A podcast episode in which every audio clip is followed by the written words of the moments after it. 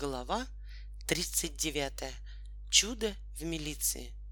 Минут через десять в комнату дежурного по отделению милиции вошли, крепко держась за руки, пятеро мальчишек в возрасте от 11 до 14 лет.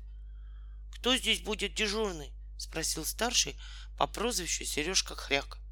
«Я дежурный», — ответил младший лейтенант милиции, сидевший за деревянным барьером. «В чем дело?» «Мы как раз к вам, товарищ младший лейтенант», — сказал убитым голосом Сережка, волоча за собой всю цепочку ребят. «Составьте на нас, пожалуйста, протокол». «Что? Протокол? За что мне прикажете составлять на вас протокол?» «За хулиганство, товарищ младший лейтенант», — ответили в один голос ребята, продолжая держаться за руки, как в хороводе. «Идите отсюда!» — досадливо замахал на них дежурный. «Не мешайте работать! Тоже шуточку выдумали. Вот возьму и на самом деле составлю протокол. Мы вас, товарищ дежурный, как раз об этом и просим. Честное слово, мы хулиганили. Такого еще не бывало, чтобы озорники сами проявляли такую высокую сознательность, рассмеялся дежурный. А ну, идите по добру, по здорову. Да мы вовсе не высоко сознательны. Мы не по своей воле пришли. Нас один старичок прислал. Нам обязательно требуется, что вы на нас составили протокол, а то нам так и придется всю жизнь держать друг дружку за руки. Это кто вам так сказал? фыркнул дежурный. А тот там старичок и сказал. А ну-ка, разнимите-ка руки, ребята, строго приказал младший лейтенант.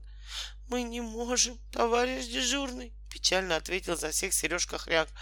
Мы уже пробовали, не получается.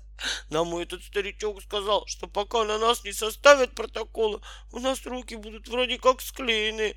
И когда мы будем снова хулиганить, у нас снова будут склеиваться руки. Он сначала сказал, чтобы мы не баловались, а мы над ним стали смеяться.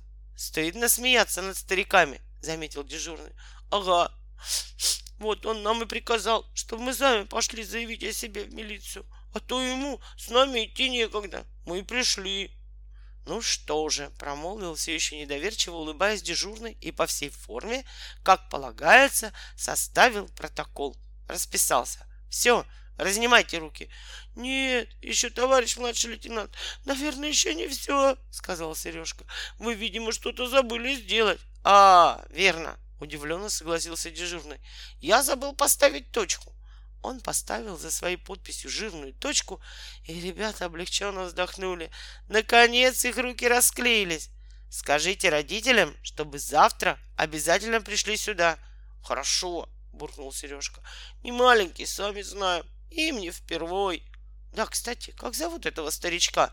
Крикнул ему вдогонку дежурный. Не знаю, он не с нашей улицы. С ним был один мальчик. Так тот его называл каким-то чудным именем. Что-то вроде Потапыч, но только не Потапыч.